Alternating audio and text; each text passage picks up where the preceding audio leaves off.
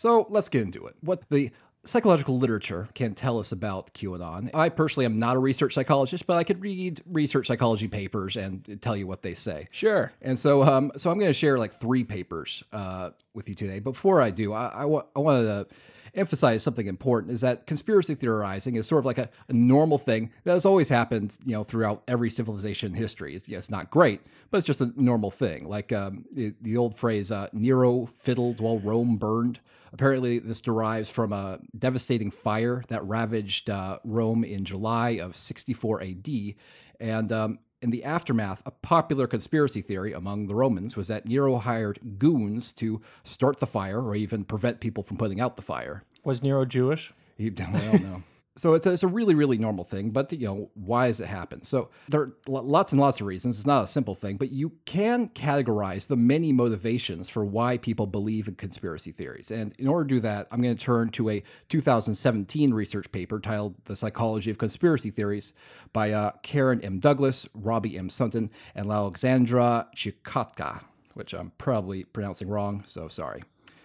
They uh, looked at uh, dozens of papers from current uh, literature on the uh, the psychological factors that appear to drive conspiracy belief, and from that they grouped motivations for believing conspiracy theories into three categories. There are epistemic motives, existential motives, and social motives. So the first one is epistemic motives for believing in conspiracy theories. This means that people believe in conspiracy theories because they explain things in a way that allows them to preserve their beliefs in the face of uncertainty and contradiction. And of course, yeah, I, I think we see this a lot in the QAnon community. Um, when Matt uh, Christman was on the pod, he observed that QAnon may be a way for QAnon believers to bridge the gap between what they thought Trump was going to do in office and what he's actually doing. Yeah.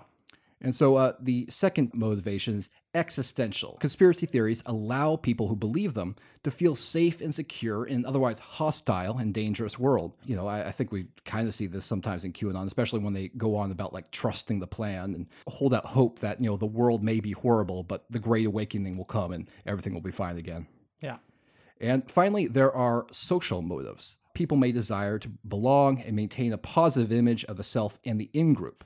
Scholars have suggested that conspiracy theories valorize the self and the in group by blaming others for negative outcomes. So this is the conspiracy theories are for losers explanation. So you know maybe when a person isn't as successful as they think they ought to be, uh, they can use conspiracy theories as a way to explain that lack of success without you know blaming themselves Yeah.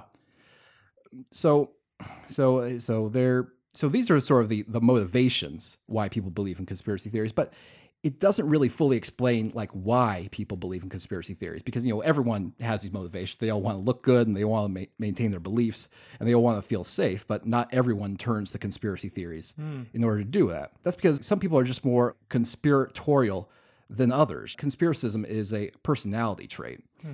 And there was one really interesting paper that demonstrated this. It was actually pretty significant. It was probably one of the most cited papers in the field. And there were actually two studies in this paper. And I'm going to perform an experiment from one of these studies on Jake to see if we can learn anything about the dark recesses of Jake's conspiratorial mind. I have no idea what they're about to do, Yeah. but I will say that it, without question, I'm going to fail. right. Well,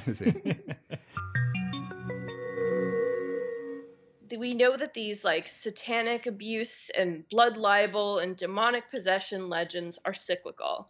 And we know that they they show up consistently in culture at certain periods of times to certain kinds of people and we know how they spread. So if we can if we can communicate correctly using the internet as a repository of education for the future you know, and have all these historical examples and have all these citations, I think that we could eventually diminish it to the point where people regard it for what it is, mm. which is no more real than Hercules or, you know, any of these other, you know, myths that we know. No one, no, I mean, there are probably, but no one is like worshiping Poseidon at home. Nobody is, you know, so maybe at a certain point, people will be like, okay, well, we don't believe in that anymore. They all switched to worshiping Aquaman. Yeah. yeah, I wouldn't kick Jason Momoa out of bed. That's so. what I'm saying. If you had a se- if you had a sex cult, you'd be open Let's to the hear what pitch. he has to say. so one of the things we've been thinking about recently is uh, deprogramming. People often ask Travis if there's anything that can be done to bring people back to reality. Do you know anything about healing from cult-like thinking? Yeah. so I get asked a lot because I used to like spend hours talking to people about Pizzagate and like trying to ask them questions and stuff online. Um, and the reason that I do that um, is because I don't know if you've ever seen this. There's a documentary called um, Deprogrammed, and it's a, a it's about a famous deprogrammer named Ted Patrick, who used to be the guy that you would call if your like kid got abducted by the Moonies Mm. or whatever. Um, and uh, you know, his whole thing was uh, you know, you kidnap the person and you get, you know, you put them in a room and you ask them all these questions and whatever. I don't believe in the kidnapping and forcing people to stay up all night stuff. So I don't want to get this Right. twisted. But I see value in the very basic thing that he did. And he never said that this was miraculous or anything else. All he did is a very, you know, common psychological tool, which is he asked these people questions where they would have to think for themselves or they would have to argue against their programming because of what they knew to be true. So if you ask people questions that their beliefs don't have answers for, that can be enough to sow a seed of doubt that it grows. So instead of saying to somebody, because we know like there's there were all of those articles that came out in 2016 about oh if you yell at somebody about their beliefs they just double down, and you know you're you're in a no-win situation. Okay, fine. But if you ask somebody, okay, why do you think someone would build a basement in a conspicuous place for the sole purpose of murdering children? Or if you say, okay, but where are all the bodies of all these kids? Or where's the missing persons report? Where's the person who's going to go on TV and say, my child was abducted by, you know, John Podesta or whatever? Yeah. Where is the, where are the people who, you know, you, you know, so if you ask questions like that, they don't ever really have answers for Right. it. And change the subject and, you know, but if you make them uncomfortable enough that they sort of walk away with a little bit of a, you know, a little bit shaken, a little bit like, what the, you know, they feel uneasy, I think that you've done your job. And I think that eventually people can get talked out of this. And we've seen, I mean, you guys have talked on your show about people who, you know, um, there was the woman who, when she saw the Bible verses in the Q drop, she was like, I'm out.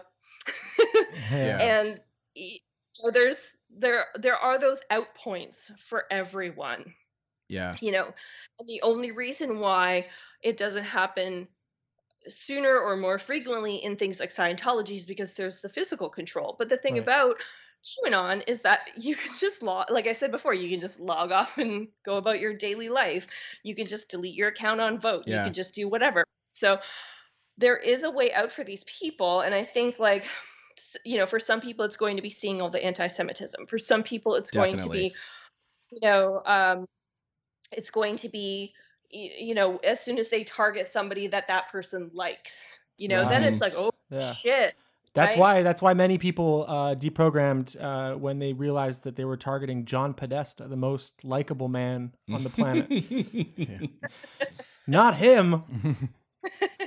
but you know like this is you know um uh, you know you saw this in the reverse sort of with the me too uh movement is that as soon as it came out that somebody who was you know a likable comedian had a problematic past then all of a sudden you saw these people like throwing up their arms like whoa whoa whoa whoa whoa like i was with you for harvey weinstein i was with you Yeah. for bill cosby but this guy i'm not so sure yeah. I think that is just a part of a natural psychological phenomenon. So I think that the reverse is also true. I think you can say, look, now they're targeting this person that has nothing to do with any of these things or or you know how like eh, how many people do you think have to be involved in this? Like one of the things that was a good deprogramming tool for people who believed in loose change for instance was when popular science went and did their debunk where they said you know all of these technical things but then they had a you know two paragraphs where they said also like we calculated the number of people that would have to be involved in this conspiracy.